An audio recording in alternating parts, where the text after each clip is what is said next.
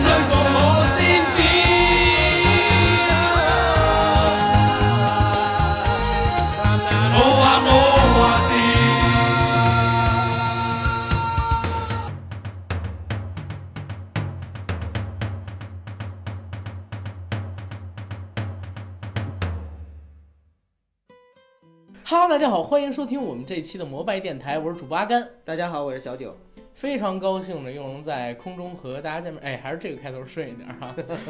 刚才我们已经录了三个片头，都不合适。非常高兴呢，又能在空中和大家见面，收听我们最新的节目。这一期呢，我们要和大家聊一个非常热血，同时呢也非常有时代记忆的话题——古惑仔啊。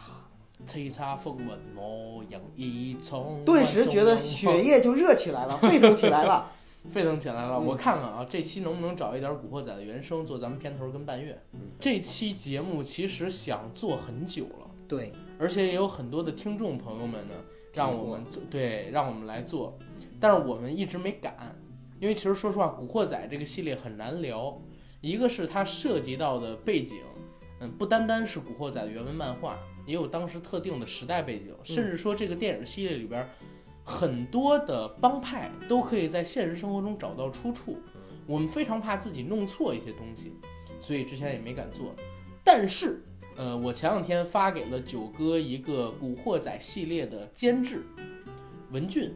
写的一个，是叫文俊吧？他那个字有俩读音啊，一，个是文我们在这儿，特意强啊调一下啊，他这个字呢，两个读音，一个叫文俊，一个叫文卷，我对们就选择文俊这个发音。对，因为他的原名叫王文俊，对，艺名叫文，然后那个字儿又念卷又念俊，所以我们叫他文俊。对，好吧，我找到了一个文俊的在自己博客上写的回忆录。嗯，哎，我觉得用他回忆录做引子，咱们俩顺着这个思路说，肯定是没什么问题的，因为这是官方发言嘛，他是参与了几乎整个《古惑仔》正统系列的几部作品的创作，所以在这一块儿说应该是没什么问题的。咱们俩一会儿按照他这个回忆录，好吧？好，没问题。好，然后 OK，还有一个事情就是这个回忆录是很有传奇性的一个链接，怎么回事呢？大家都知道我是一六年的十月份开始做摩拜电台，对不对？嗯但是这个有关于《古惑仔》的链接，我居然是在一五年年底的时候找到的，而且当时也是为了录节目。这是怎么一个缘起呢？因为当时我听一个电台，现在已经关掉的，叫《电影不无聊》，它已经停更了。但是当时呢，它是引领我进入这个电台领域的一个启蒙的节目吧。嗯，当时呢，我加了他们的微信群，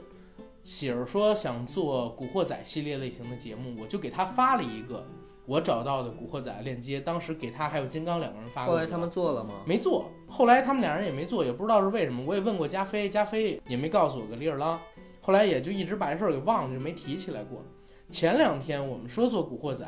然后我就找到了这个链接，在那个 QQ 的聊天记录里边儿。今天来和大家聊一聊这篇回忆录呢，是零八年、零七年左右，文俊自己写在自己博客上边的，大家也可以找到这个原文链接啊。原文的名字就叫文俊，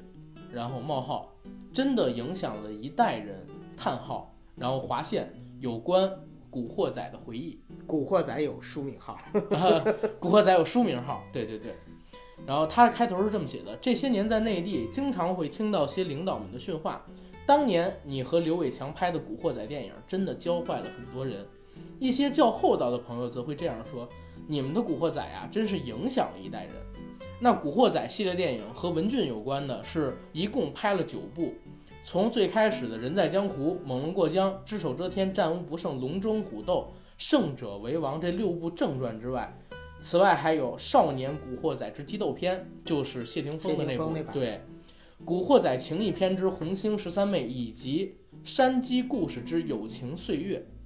之后呢，他还特地用了一个括号写出一段话，就是曾经在内地见过一些盗版商印制的 DVD，居然将《九龙冰室》《红星仔大风暴》和《大飞传》也算在内。除了《红星仔大风暴》是最佳拍档，当时他和刘伟强那个公司出品的，嗯梁朝伟主演，邱礼涛执导，文俊他是监制或者说是策划这么一个角色，其他两部都和文俊还有刘伟强以及最佳拍档这个拍出了《古惑仔》系列的公司没有关系。所以大家看到啊，有关于《古惑仔》正统系列的加上外传，一共只有九部而已，其他都不算在内。其中的《九龙冰室》由郑伊健主演，导演却是马楚成、嘉禾出品的。至于《大飞传》，黄秋生主演，是李兆基，就是我们的鸡哥鸡，哥，很有名的一个港片老面孔啊，在外面找人投资拍摄的一个低成本小片子，当年趁的就是那股古惑仔的热潮。而到了今天，文俊写道：“我和刘伟强都不会再拍古惑仔电影了，但对于那段一起拼搏的岁月，却依然有着不少回忆。嗯，我们今天主要啊就聊一聊《古惑仔》这六部正传。对，呃，因为我相信它才是我们心中最经典的整个的一套古惑仔系列系列，嗯，对，古惑仔影响力真的很大。那你看的时候，是不是也是当时他刚出来的时候？不是，我最早看《古惑仔》应该是我三四年级，在一个朋友家里，而且看的还不是第一部，嗯，呃，看的是《只手遮天》第三部。遮天。对，最开始不是打出一段话嘛，就是出来混是要靠运气的。嗯，如果你遇到好老大，就很快上位；如果遇到坏老大，冒号。点点点。对，接下来出来就是耀阳哥，然后光着膀子，露着一身肌肉，一边跳舞一边特别躁狂的又跳又蹦，拿着一柄开山刀砍人，嗯，对不对？教训他自己的一个小弟。还有那个卧底。对对对，那个是非非常非常有印象的一部戏。当时我们几个人还是小学生，在同学家看的。那那戏看完了之后，其实说实话，为什么好多人说《古惑仔》不好？真的是三四年级的孩子看完啊，会有一种躁动感，嗯想打架，嗯，觉得他们这个很威风那种感觉。其实这个真的不好，这种唤起你原始冲动，或者说你暴力狂这么一个因素的这种片子吧，其实对少儿来讲，真的真的一点都没有好处。没错。对，很多人就是走上歧途，其实当流氓都是因为古惑仔，他们可能看不到古惑仔背后的那些东西，或者说它诞生的基础，只看到的其中就是教唆你、渲染你暴力因素的那些桥段。古惑仔这个系列怎么来评价呢？首先，我们必须很客观的说，它真的影响了一代人。对，这种影响真的也不是好的，有好的也有坏，但有好的多。好的在哪儿？好的讲讲义气啊，讲义气，做兄弟。对，但是这个我觉得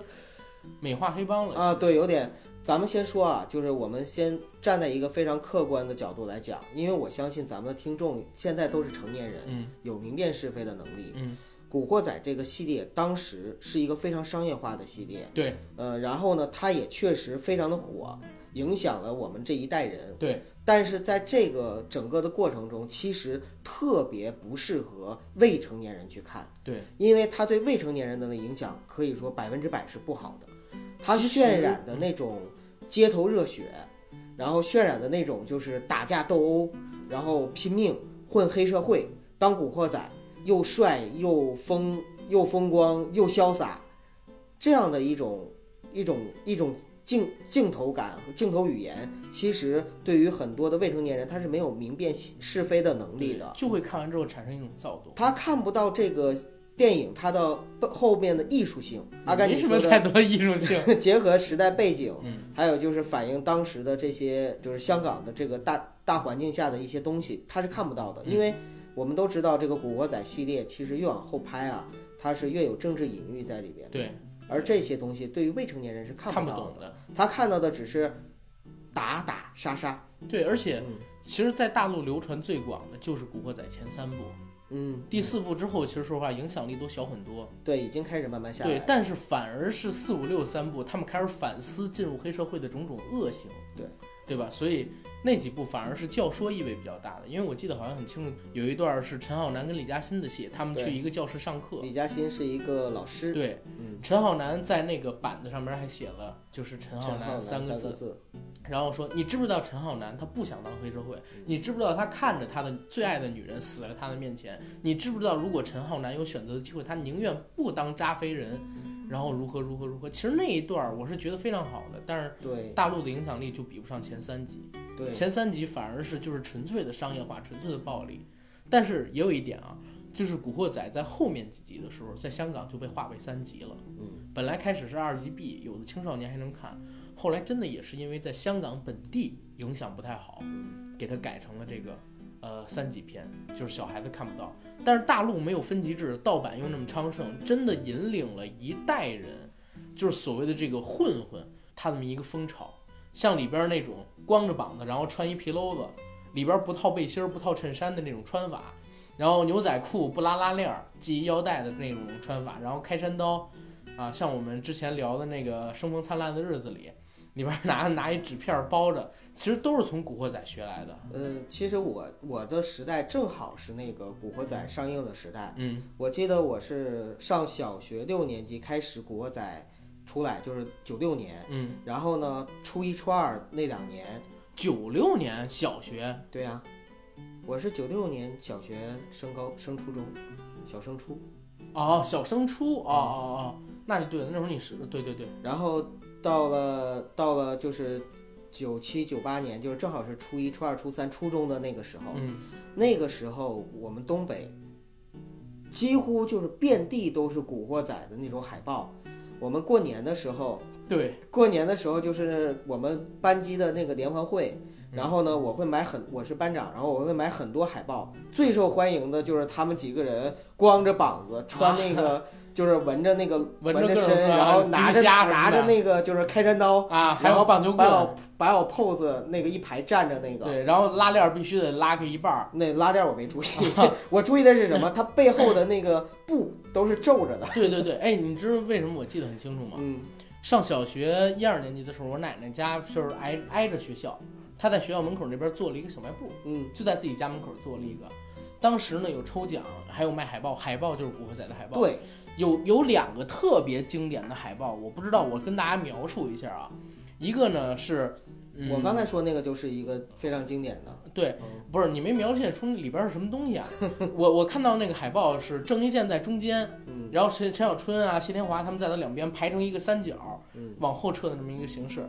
郑伊健呢，像我说的，穿着一个皮褛子，然后是光着膀，露着一点点纹身。陈小春手里拿了一个喷子，嗯，拿了一个喷子，上边写了两两一个对联儿吧，左边是游监望，边个最大，嗯右边是铜锣湾英雄不败，嗯然后上边一个横批。古惑仔之人在江湖，对那是第一集的海报。你刚才一说，我就想，他肯定是第一集的海报。，对，第二张海报是这样，就是当时里边有莫文蔚，莫文蔚拿着一个棒球棍儿，嗯，拿着一个棒球棍儿，然后当时出了一个现在看很非主流的发型，郑伊健还是最在前边儿，他是最大的那个人，嗯，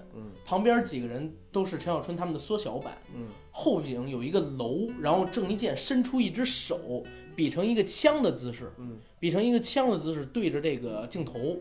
然后那个是第三集只手遮天的一个海报，对。就当时这种海报满大街都是，卖到疯癫，而且特别多的那个在社会上混的哥哥姐姐，后来都去纹了他们身上那种皮皮虾呀、海带呀，那种那种东西，两条带鱼什么的。知道阿甘知道为什么我一直没纹身吗？为什么呀？因为身材不好。你怕瘦下来以后观音皱眉毛是吗？嗯，因为我一直觉得啊，纹身那个其实挺帅，我到现在都觉得很帅。但是前提是你得有一个美好的肉体前两天我跟那个群里边小胖聊，啊。我说我想去纹身，然后我说我想纹一个那个纹一棵树，嗯纹在我这个右边脚腕嗯这一块儿，从我的脚底板一直长到我小腿这儿，有一棵那个椰子树。有什么含义呢？呃，因为陈冠希纹了这么一个啊，啊，因为我很喜欢陈冠希，我也想纹这么一个。后来，呃，我觉得我要是纹出来的话，那我就没法穿这个短裤去上班了。嗯你肯定得纹在那个看不见的地方，要不然这我们这为人师表 上边给人正讲着课，我操，下边学生嗯，老师什么情况？其实我真觉得没什么，但是现在中国的社会风气不是中国的社会风气还没到那种程度。我这么跟你说，我们公司有纹身的啊，不容上班儿，不让入职。嗯，就是尤其不是他的纹身是怎么着？如果你在这个但我就说裸这个露面儿这个啊本身就是一种歧视啊，纹身应该是一种文化。就是我们家那片儿，或者说呃是这样，就咱们上边儿或者上上边儿那代人，印象中有纹身的人就是不学好，对，最次是一流氓混子，对，往大了说就是杀人犯，嗯然后杀人放火。这种就是就没得没得救了，你知道吗？纹个纹身就没得救。对对对对对，尤其是女生，比如说要纹个什么，哎，完了不学好，小姐，对，不是不是说小姐，就是说什么性生活特开放，其实不是，真不是。就纹身这一块儿的话，在我们这一代人看来，只是一个彰显自己。我啊再过几年吧，因为我现在真的觉得纹身，我特别喜欢纹身的文化，而且嗯我真的觉得纹身是一个非常美的事儿。如果我也我也想纹一个，可以可以在一个看不太见的地方纹，你没我勇敢，我要纹我就在看得见的地方纹，纹脸上。那有点夸张，泰森，那有点夸张。泰森，我操！没事儿没事儿，我在脑门纹个王，好嘞。然后咱们咱们接着来说这个啊，古惑仔。我接着来念一下，就是文俊他的回忆录。他说最开始关于古惑仔的一个回忆，就是古惑仔里的男主角陈浩南，郑伊健并不是第一人选，而另有其人。对，当时呢，古惑仔捧红了郑伊健，这是不能否认的事实。我知道曾经有段时候，郑伊健十分在意自己演过古惑仔这个角色，甚至有些羞于为伍的反感。伴随着他返回内地登台拍广告，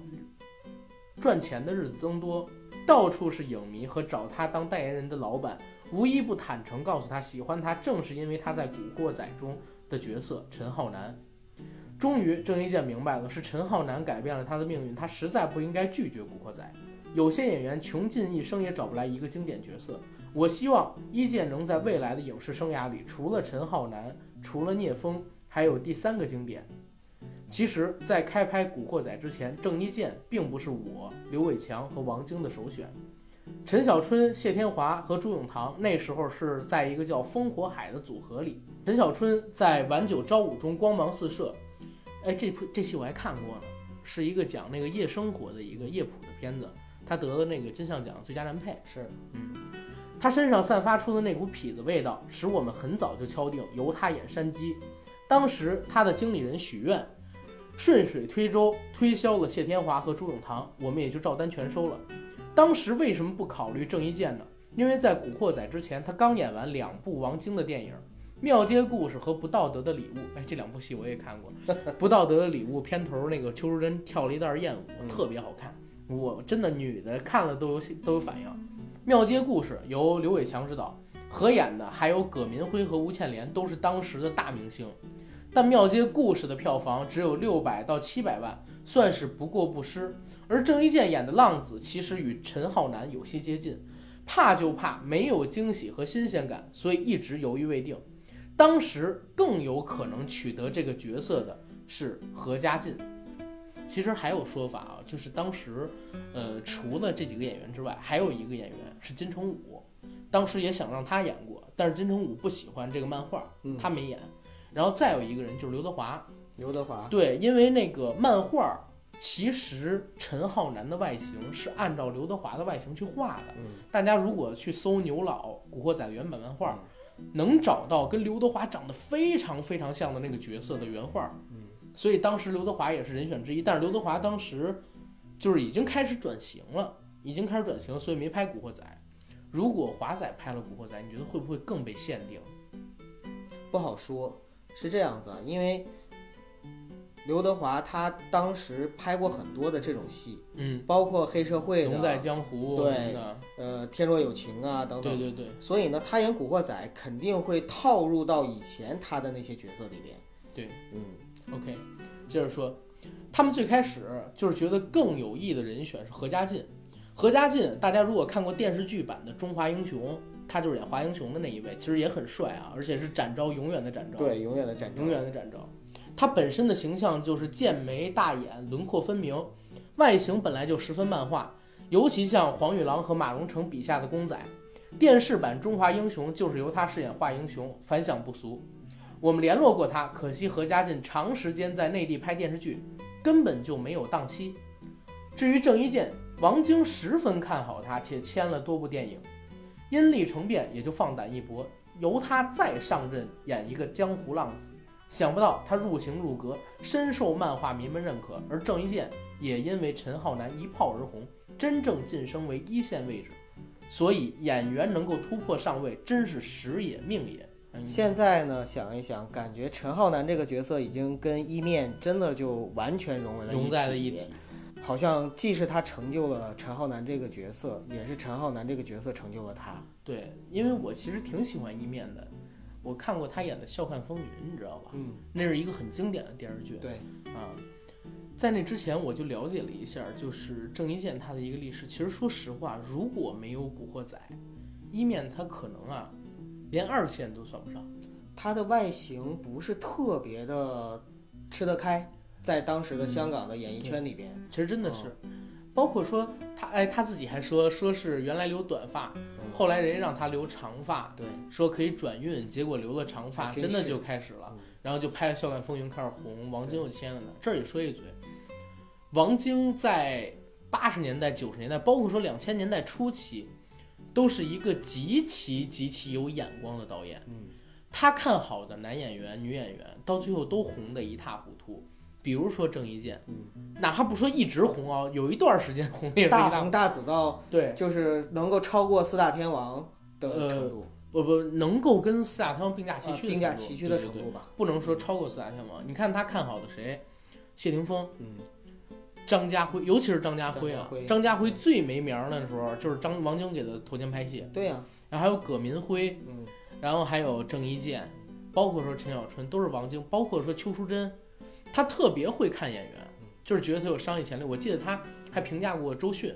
零九年吴君如做的一个访谈节目叫《星星同学会》，里边王晶过去说的，说哪些大陆女演员是你觉得比较看好的、有演技的？王晶其实说了一段话，大家可以以点看面啊。他说周迅，说我以前挑明星，我都是能看出这个人身上有星味儿，有明星的味道，才会推他。但是周迅呢，我一见到他又瘦又小，也不十分好看，一点儿星味儿都没有。嗯但是我一让他拍戏，或者说我一看到他拍的戏，他真的会用演技把自己演得特别性感，所以我觉得周迅的演技是最好的。王晶一直特别推崇这个周迅的演技，从两千年代初就开始，所以我就觉得他看人看得特别准。当然近两年可能可能是水准有下滑，或者说他审美跟不上时代了。嗯，我觉我一直觉得章子怡和周迅是两大演技派的实力演员，就是中生代女演员对，中生代女演员大陆的，扛鼎的。对嗯，我也我也这么觉得。周迅是精灵，然后章子怡是一个，就是咱们那期说的，她是一个很有个人性格、倔强的一个性格演员。对，性格演员。OK，然后接着说，再看文俊的这个回忆录，说《古惑仔》第一集爆冷卖座，王晶呢立刻要求他们开拍第二集，但郑伊健已经签约登台，只能腾出四天档期，于是第二集猛龙过江就以陈小春的山鸡为主角，写他落草到台湾之后的奇遇。这一集安排他邂逅丁瑶，这个角色由邱淑贞来演。其中一幕在露天温泉充满香艳，这温泉呢位于乌来山边，本人以前和台湾有人去过，这是首次出现在银幕上。同时呢，在第二部里边，他们还用了一点小心思，说山鸡站在西门町十字路口的行人天桥上看报纸，这场景小马哥周润发在《英雄本色》里也站在同一地点摆过同样的姿势，我们特别在这里拍摄，向吴宇森进行致敬。哎，你看这儿就有的可说。第二部就写的是山鸡的故事。对，山鸡故事，山鸡的故事，其实那部挺好玩的，对，因为有柯受良，就是小黑哥小黑哥，小黑哥。就是我觉得小黑哥跟，山鸡，呃，就小黑哥跟小春，嗯。他们两个人在一起碰撞出的火花，对，非常的有感觉。两个人特别特别默契。因为我觉得秦小春本来就是一个爱玩的人，对，小黑哥也是一个爱玩的人，也是。然后两个人，还还还是那个东西，我给你讲一个好玩的事儿，就是还是看那个星星同学会，嗯。然后曾志伟回忆自己拍那个最佳拍档嘛，啊，说是最佳拍档拍到第一集的时候，有一个特别特别经典的镜头，嗯。那个镜头是怎么回事儿？就是当时扮演侠盗的许冠杰要骑着一辆摩托车从商场的玻璃里穿出来，嗯。那个镜头当时呢是找好莱坞的团队、外国的团队去拍，没有人敢拍，因为是这样，你从玻璃穿出来的时候，如果你的速度慢了，车子可能在空中就掉头或者会翻滚，嗯你落不到原来地上，你直接落到地上去，可能有五六层的一个距离。你放苹果核的话，如果说那车压你身上了，你也是死。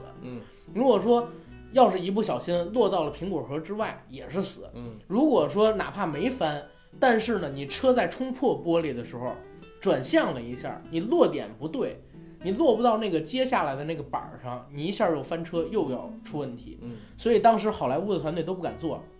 当时有个人自告奋勇说：“我要来弄，我要来弄。”这是谁？小黑，就是小黑柯受良柯老哥，呃，不，就是黑哥柯受良。嗯曾志伟说：“好啊，你要来拍就来拍啊。”结果来拍的时候，新艺城的老板，当时是哪个人我忘了，不是他们七小组，因为你知道新一城七怪是曾志伟、麦家、石天、黄百鸣他们，泰迪罗宾他们七个，除了他们七个，还有一个是一个院线的老板。嗯问曾志伟说：“哎，你这个朋友脑子是不是坏掉了？为为什么要来接这个东西？” 然后曾志伟就去问小黑，说：“那个小黑，这个动作你能不能做？不能做的话，我们可以改。”哎，没事了，没事了，没事了。我再问你，真的，如果说不能做，我们就改一个，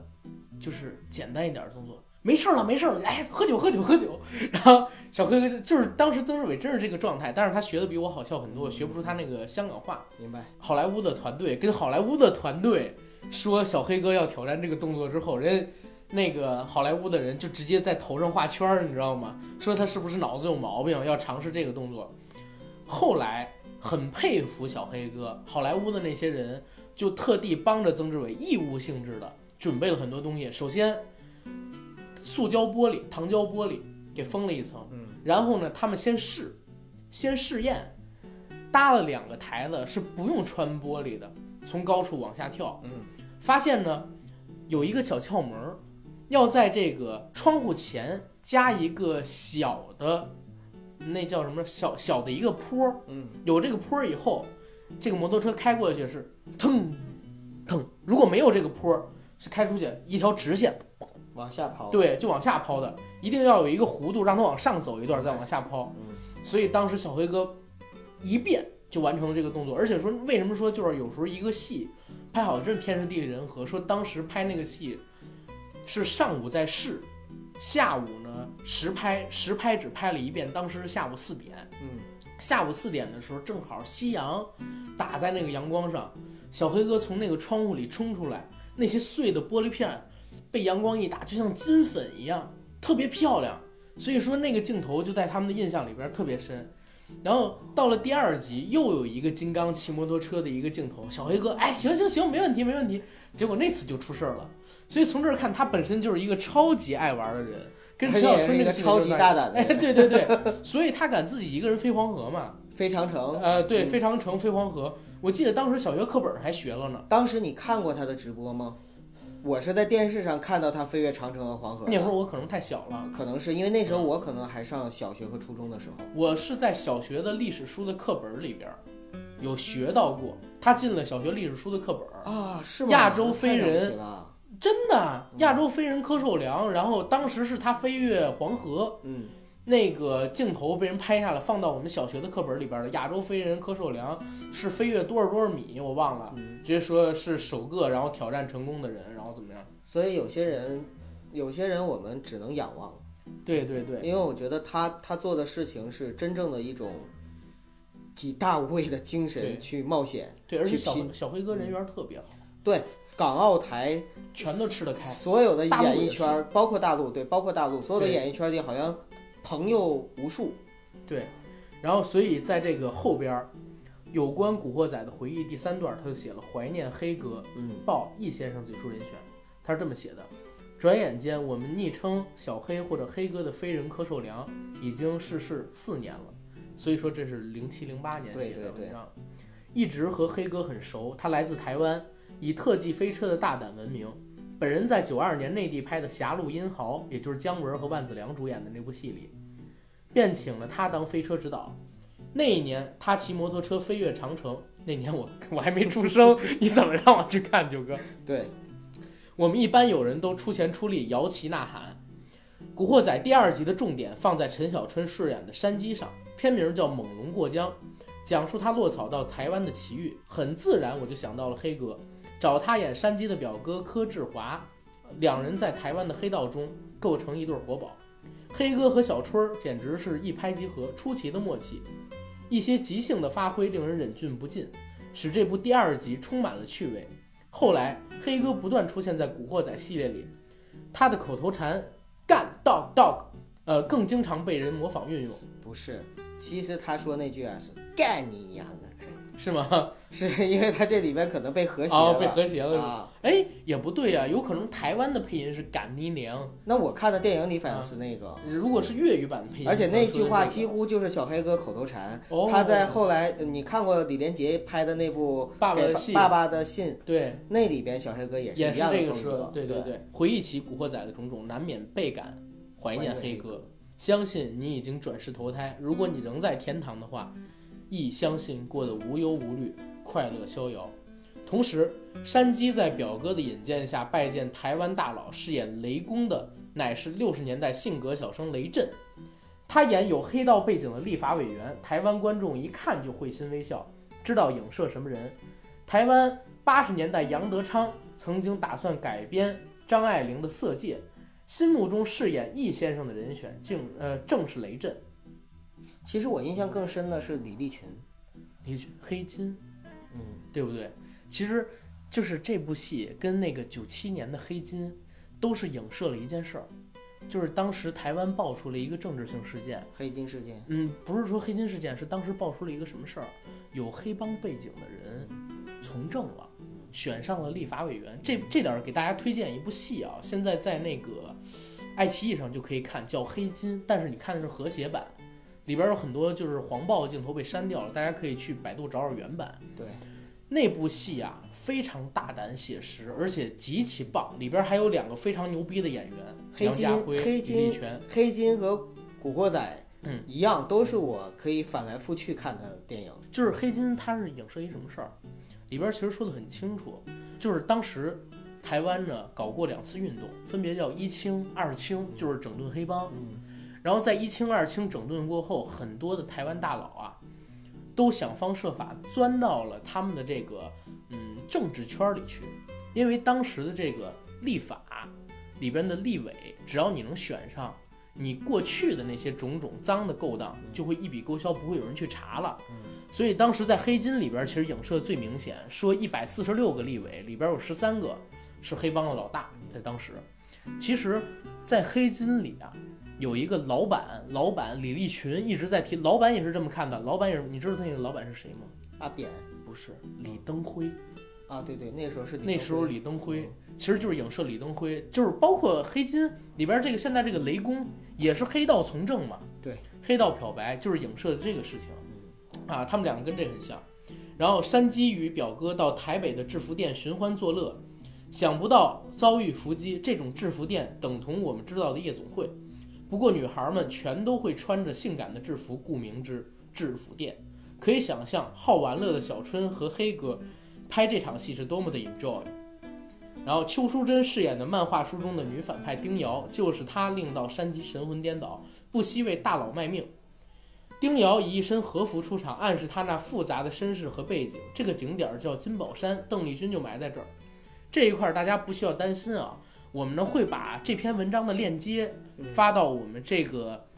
节目的附属栏里，大家直接打开这个链接就可以看到文章还有图片。就像阿甘讲课的时候总会说，嗯，大家不用去记笔记啊，对对对我们那个课件会给给到大这样会，给到大家。大家到时候拿 U 盘一对考就行了。到时候大家一边听我们讲，一边看这个，对就 OK 了。然后咱们接着往下说，这个《猛龙过江》里边其实两个角色最出彩，我觉得，一个是丁瑶，对，一个小黑哥对，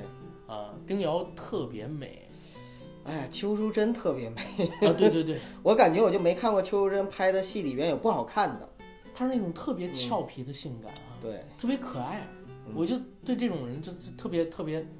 特别抵抗力，没有抵抗力。对，没有抵抗力 啊，我哎超喜欢邱淑贞的。现在前两年看她又出来，还是很漂亮。嗯，一路上有你，她去帮自己的好朋友张智霖跟袁咏仪一个忙，嗯，出镜了，还是挺漂亮的，保养的很好。我想说，我看到《古惑仔》，其实《古惑仔》之前的我对于香港黑社会的认识，你知道是哪部吗？是周润发演的《我在黑社会的日子》啊，那部里边，其实拍到的也有很多很真实的香港黑黑帮的那样的影子。是，但那部戏让我挺失望的，为什么？就是发哥演了也挺没准儿的，你知道吗？那才那才写实啊！对，但是我的印象里边，发哥得是双枪、墨镜、风衣、火柴，然后宣泄的子弹、无限火力，你知道吧？那才不真实。但是那是发哥呀，但那部戏嗯现在可能再看，可能会更有艺术。呃，那个就是，其实那里边就是老早的一批香港的演黑社会的，就是大傻陈奎安，嗯然后还有，其实那个时候就已经有耀阳了，嗯，呃，然后还有就是我们的那个特别老的那个演黑社会的，我忘了叫啥名了，特别老的演黑社会的就是本身也是打拳的出身的啊，陈慧敏、啊，对东兴骆驼，对对，东兴骆驼陈慧敏，对，那个我在黑社会日子里边其实是他们那帮人其实他们是老一代的江湖，对，然后等到也是真江湖啊，是真江湖，呃，我们不用扒他身世啊，因为我相信大家也对他有了解。对呃，等到《古惑仔》这一批，其实是新生代的黑社会了。对，就是那个时候的新生代啊，跟现在新人类又不一样了。现在新生代的黑社会，我建议大家去看什么啊？吴君如在一四年的时候拍过一部戏叫《金鸡三 S》，嗯嗯嗯那里边呢就是演张家辉扮演的一个大佬，是在九七之前入的狱，嗯九七之后一直是被关到一四年才出狱，出狱之后发现整个社会都变了，已。经不一样了。对，因为怎么回事？零他就他入狱的时候啊，没有这么多的摄像头。他入狱的时候正好就是古惑仔那个时代。对嗯他入狱的时候没这么多摄像头，没这么多手机。嗯他现在出狱之后，发现他当街打一个人，在以前是没人管的，大家都逃开。但是现在大家都围上了，用手机发小视频。他在打人的时候，吴君如一边挡着他的脸，一边拿一个包挡自己的脸。挡什么挡？没有脸见人吗？你们都在干什么呀？拿着这个东西这围着我，然后怎么样？就是被时代抛弃。对对对，就是他们在那个金鸡三 S 里边一直在塑造一个什么感觉？就是九七年跟现在完全是两个世代。嗯，九七之后跟现在跟过去完全是两个时代香港有几个时间的节点。节点，嗯，就包括最开始的时候，就是呃 ICAC 成立，打黑，嗯然后再一个节点就是九七年回归，嗯，真的是完全与众不同的一个民生状态，民生状态，对，反而塑造的那个感觉很落魄，你知道吧？就是张家辉扮演的那个大佬，发现江湖已经没有了。已经不是他认识的江湖，对啊他熟悉的江湖，对，甚至说现在啊，一一七年还有一部香港新片儿，叫《西晃极落》，太暴太子太空舱。嗯，谎是谎言的谎，极极乐世界的极，落是落下的落。这名也太非主流了，嗯，对，呃，不是不是，它是香港粤语的谐音，叫西方极乐嗯啊。然后太暴太子太空舱是什么意思？太暴就是人太多了，嗯挤爆了。太子就是香港的一个地名，太空舱是香港一特有的地名文化。嗯那部戏好玩在哪儿？不是说它拍的有多好，但是特别有意思。那部戏呢是讲，呃，一群人住在胶囊里，嗯，知道吧？胶囊公寓里，每个人只有大概是一点五平方米这么长的一个床。科幻的那种，不是不，是，就是一个很写实品，因为你知道香港物价特别贵，香港有那种胶囊的有啊，那种专门租这种，这种的话一个月八百块啊，啊不对，一个月一千六百块，就住一个床位，这个床位就跟棺材一样，上边还垒着另外一个胶囊，你床你上边可能还住着一个人，然后你的衣架呀，你什么东西全部都在那里边，嗯但是那个还要住一千六，但是好多穷人或者说想攒钱的人都要去那儿住，所以叫太空舱嘛，就是说人太多了。当时讲的是里边有四个支线故事，其中一个支线故事就是一个看了《古惑仔》的人，小孩儿特别想加入黑社会，但是呢，他在一七年嘛，加入黑社会之后，发现自己干的是什么呢？他们所处的帮会已经转型了，没没有什么打架砍人，他特别想打架砍人，呃，学着什么掏耳朵，拿大拇指掏耳朵，然后打火机等等等等的东西，但是永远没有这个机会。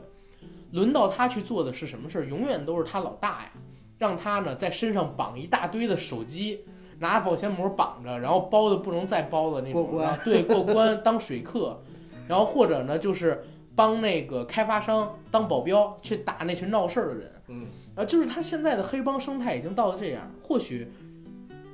杜琪峰一直没有开拍黑黑社会三嘛。我说杜琪峰是一个预言家，你看他在零五年、零六年拍的以呃黑社会龙城岁月跟以和为贵嗯两部戏，就表示了当时黑社会的那个生态，香港黑社会的生态，跟他们未来要走一个什么样的路。那到现在，黑社会好像真的就已经变成了他预想的那个样子，因为你在里边可以看到啊，就是游泳扮演的那个人话不多，但是他拥有极大的权威跟威慑力，他只是静静的看着古天乐，就已经让古天乐浑身冒汗，嗯，就是什么都不行了，而且他对所有的事情全部都知晓。说你是谁啊？人家老许是辛济的话事人，其实这个辛济影射的是辛义安嘛，父传子就是向华强的爹，传向华强他们嘛。你呢？你在何连胜是什么角色？而且老许是爱国的，他们我们也谈过了。古天乐就说：“我也可以谈，我也可以爱国。”这是当时这个电影里边的一个原话。嗯，然后传给他之后，他当了话事人。因为说：“好，你那个项目批了，我们可以让你来内地过生意，但是呢，我们不希望何连胜再搞什么话事人选举，我们希望傅传子你永远当这个话事人，啊，因为无风无浪，长治久安，保持香港安定繁荣，这是我们的要求。”他当时就是这么盯着古天乐，我记得特清楚，古天乐打了四拳还是五拳，干你老母！我儿子是医生，我儿子是律师，嗯一拳一拳打，一拳打一边说我要我不让他加入黑社会。但是你看游泳当时是挨拳打的那个人，嗯，然后古天乐是打他的那个人，但是游泳站得特别稳，退后一步，眼镜掉了，面上毫无表情，又站直了。而古天乐打一拳，脸上的汗就多一些，就虚脱一些，最后打完的时候，他都快趴在地上了，就是因为他知道他啊虽然可以挥出拳头，但是他反抗不了他的命运。没有意义的。对，对不对？他如果说不同意，他立刻可能就会死嗯。还有第二个、第三个机密仔、第四个机密仔再出来，没错，然后复制他这样的命运，他只能被动的去接受。就是人跟整个体制在作对的时候，你是极其无力的，就是这么一个东西。所以我们说现在香港可以说嗯没有黑社会，因为黑社会已经完全转转型了。呃，没有说完全转型，呃我觉得大部分也转型。还有就是我们以前常说一句话，就是最大的黑社会就是那啥那啥那啥。对呀、那个你看那《夺命金》里，嗯，《夺命金》里边不是那个黑社会就已经穷破到那个地步了对吗？对对，啊呃，夺命金里刘青云也挺好玩的。对，嗯，就是黑社会已经不像大家似的，里边那个黑刘青云老大说，那年我办六十代，那年我办寿宴，嗯，舞龙舞狮，然后如何如何，现在就这么点人，然后收一点点份子钱，也没有什么贩毒乱七八糟的东西，都已经变了，时代已经变了。所以这个事儿谁都不能幸免，我们老百姓不能幸免，对，上层不能幸免，那么黑黑黑社会也不能幸免。就是那就我我真是觉得啊，就是随着科技的进步、嗯时代的发展，然后人民素质啊跟知识水平的一个提高，是这个世界上不公平的事情还会有，会有，但是会变得越来越少，或者说以前的很多不公平的事，随着科技的发展会没慢慢没有。你知道我我现在觉得什么是黑社会吗？嗯，黑社会就是随随便便的去骂一个人和抨击一个人，不许说我们的评论家，就是那种再说他们我给你急，真是的。那种就是你在网络上轻易的去使用你的暴力，嗯，然后呢去做那种一起去攻击某个人，或者说欺负弱势群体这样的行为，我觉得这样的网民特别像黑社会。对，嗯、就是他已经转战到暴网络上力对吧，对，因为因为你没办法还手，对对不对？嗯，OK。然后咱们再聊回《古惑仔》，你看他们当时那个时代，嗯，对不对？跟现在完全就是两种境遇。其实你说的《古惑仔》那个时代，跟后面说的那个黑社会以和为贵那个时代又是两个时代了。对，那个是九七之后，其实《古惑仔》整个是反映的是九七前后的香港的黑社会的一个生态。对，嗯，而且《古惑仔》里我我我觉得有一个地方啊，嗯就是很有突破性的，就是他那个手持摄影，嗯，他那个手持摄影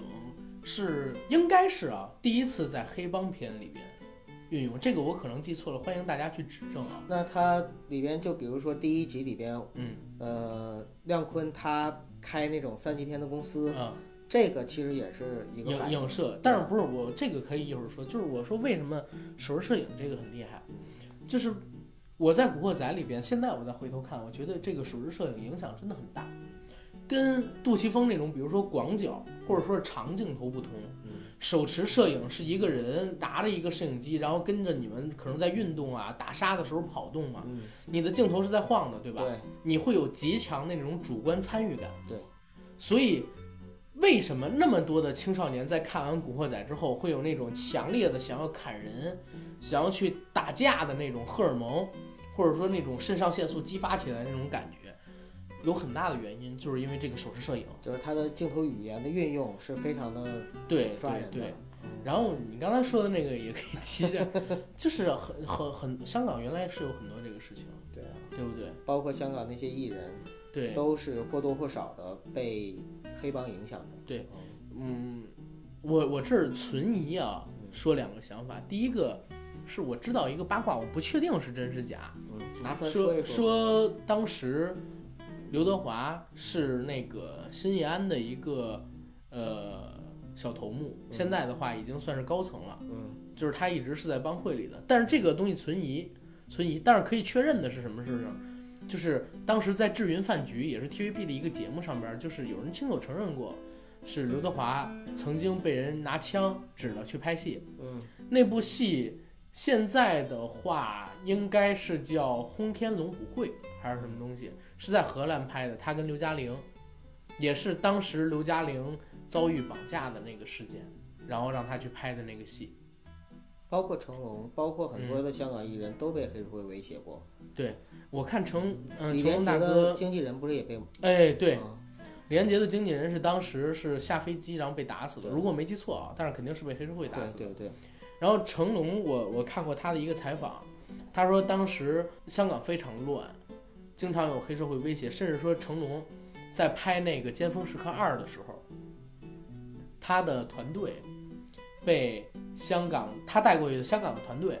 被香港的黑社会威胁过要收保护费，嗯成龙特别生气，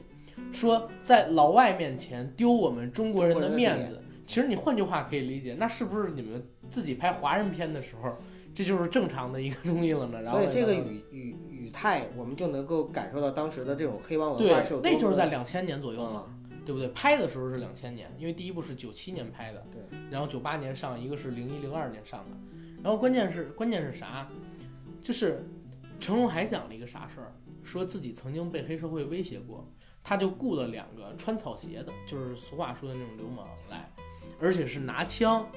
三把枪，六个手榴弹对着这个黑帮，然后好玩事儿来了。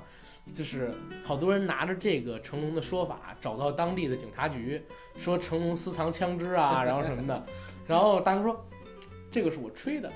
呃，这个是真有这个事情啊，就前两年咱们出的这个新闻啊，大哥说这是我吹牛的，然后就这么着。但是我觉得可能真有这个事情，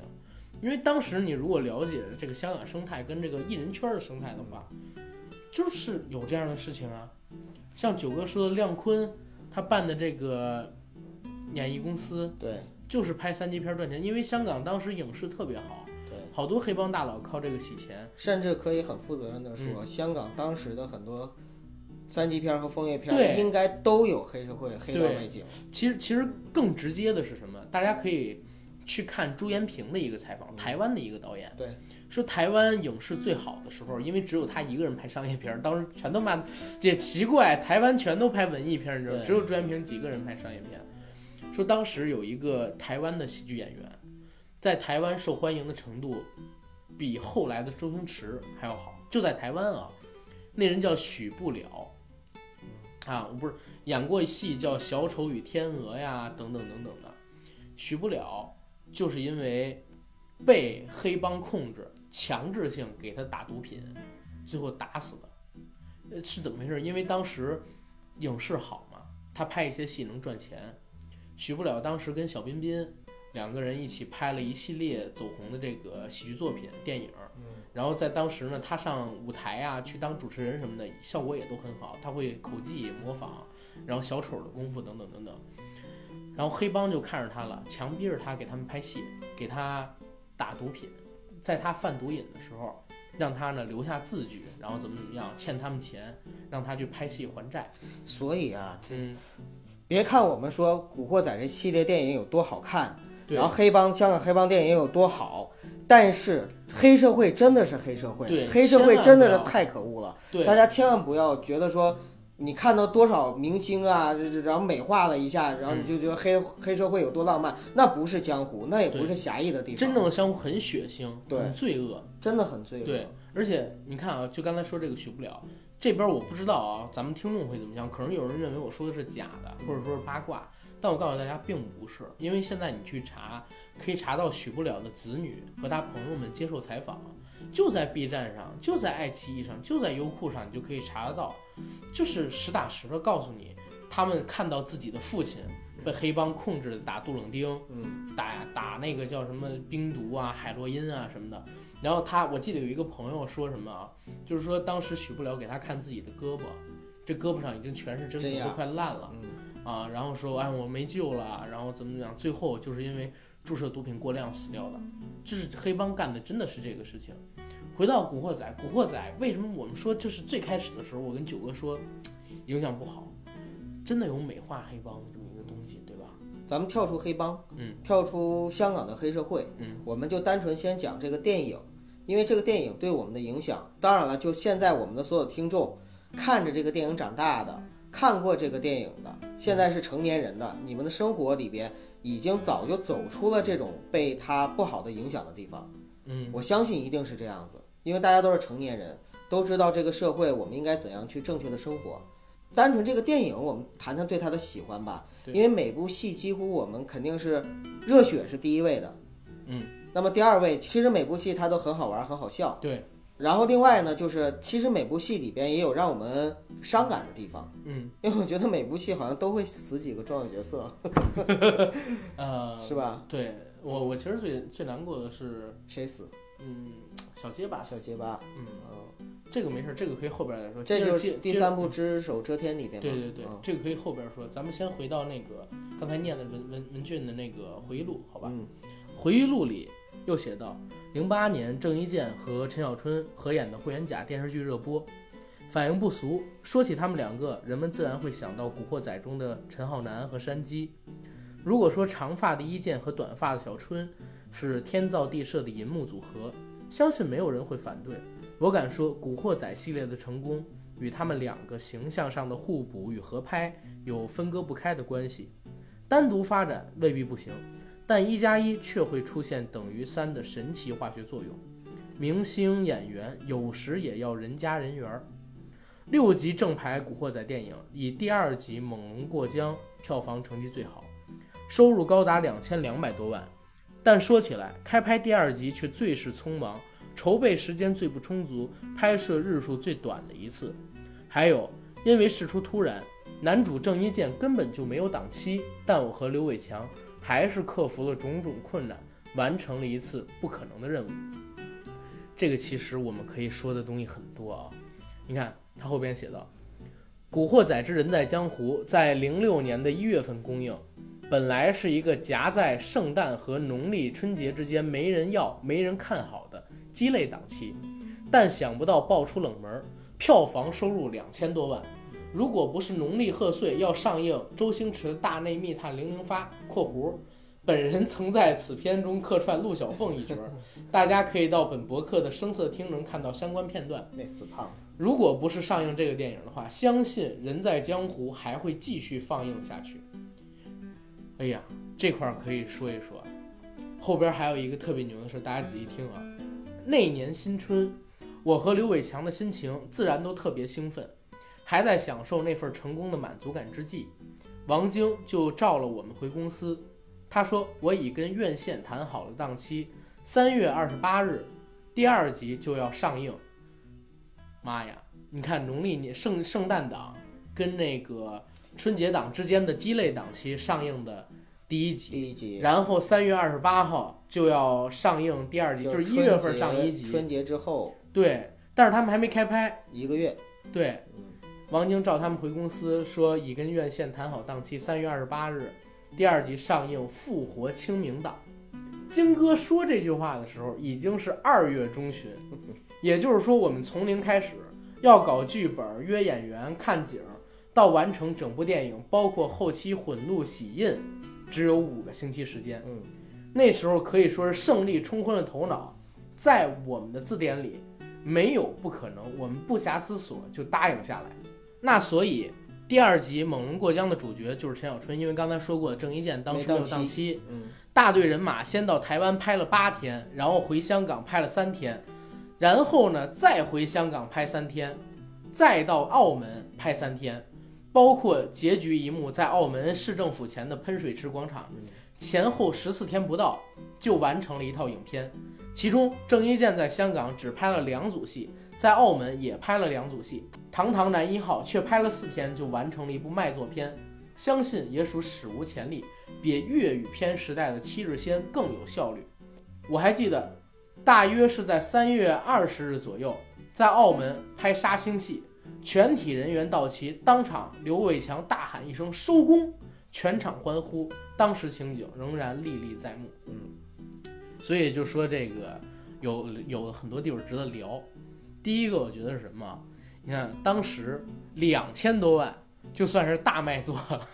那现在你想想什么年代呀？对呀、现在你想想，不是你，就是我在这儿，我也我也我也想说一个，为什么香港电影后来好多人说快死，或者说消亡厉害？说实话啊，他们这个本土市场能支撑的投资太少了。你要是投一部一千万投资，你怎么票房也得过两千万嗯才能收回成本，对不对？在香港的话，人家那边分成比例比较高，不像大陆只能收百分之三十。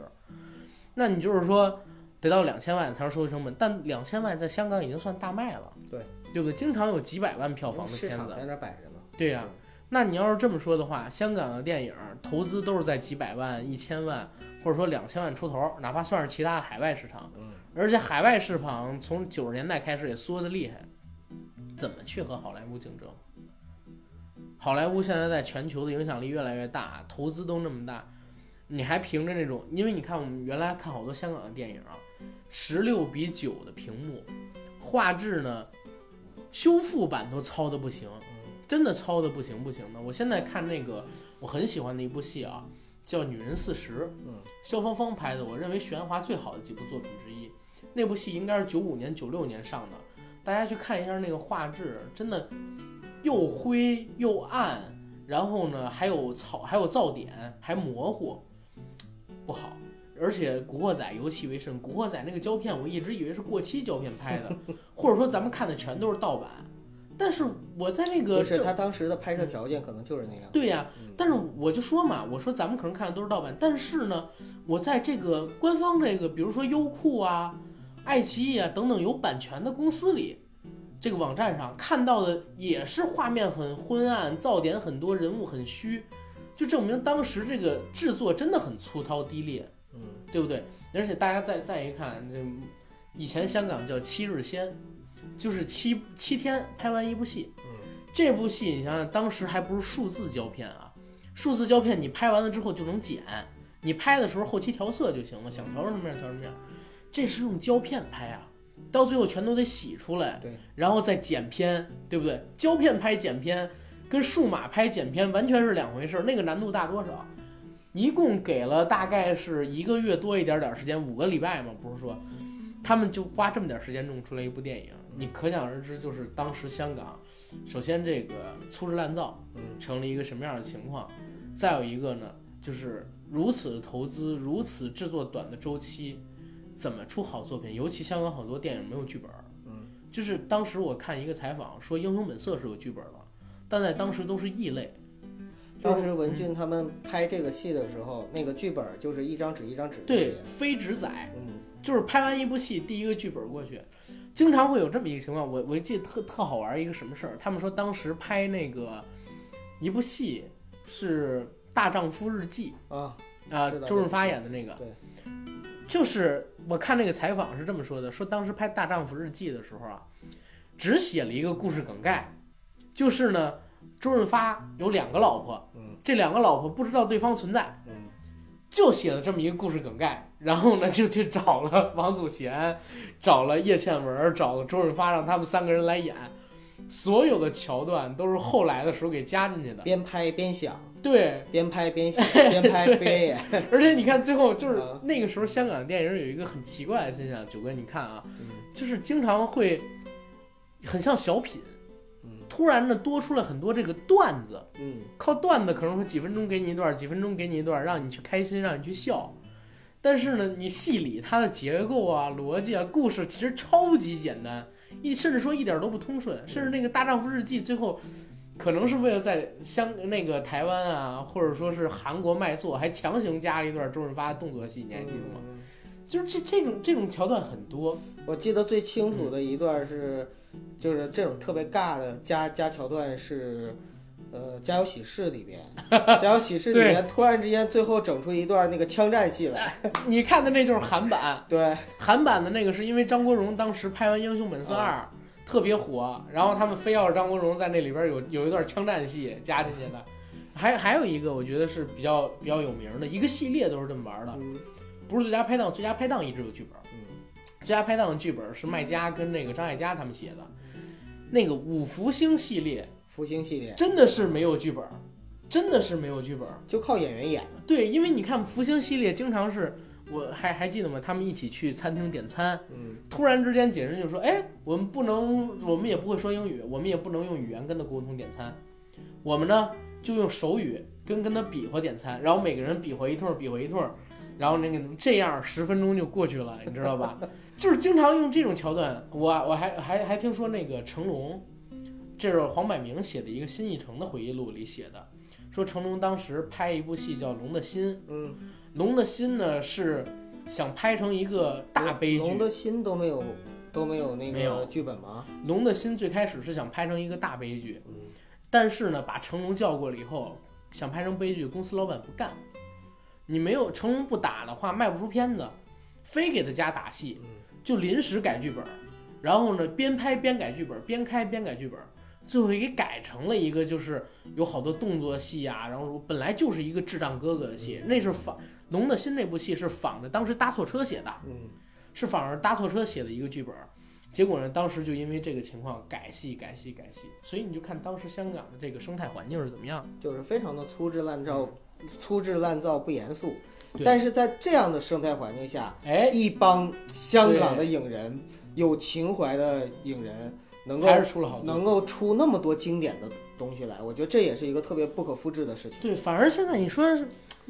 物质不钱也有缺了，，嗯呃，钱也有，技术也有，设备也有，什么都有，但是哎，恰恰是缺少了当时的那种情怀和心。对，你看我在想，你说《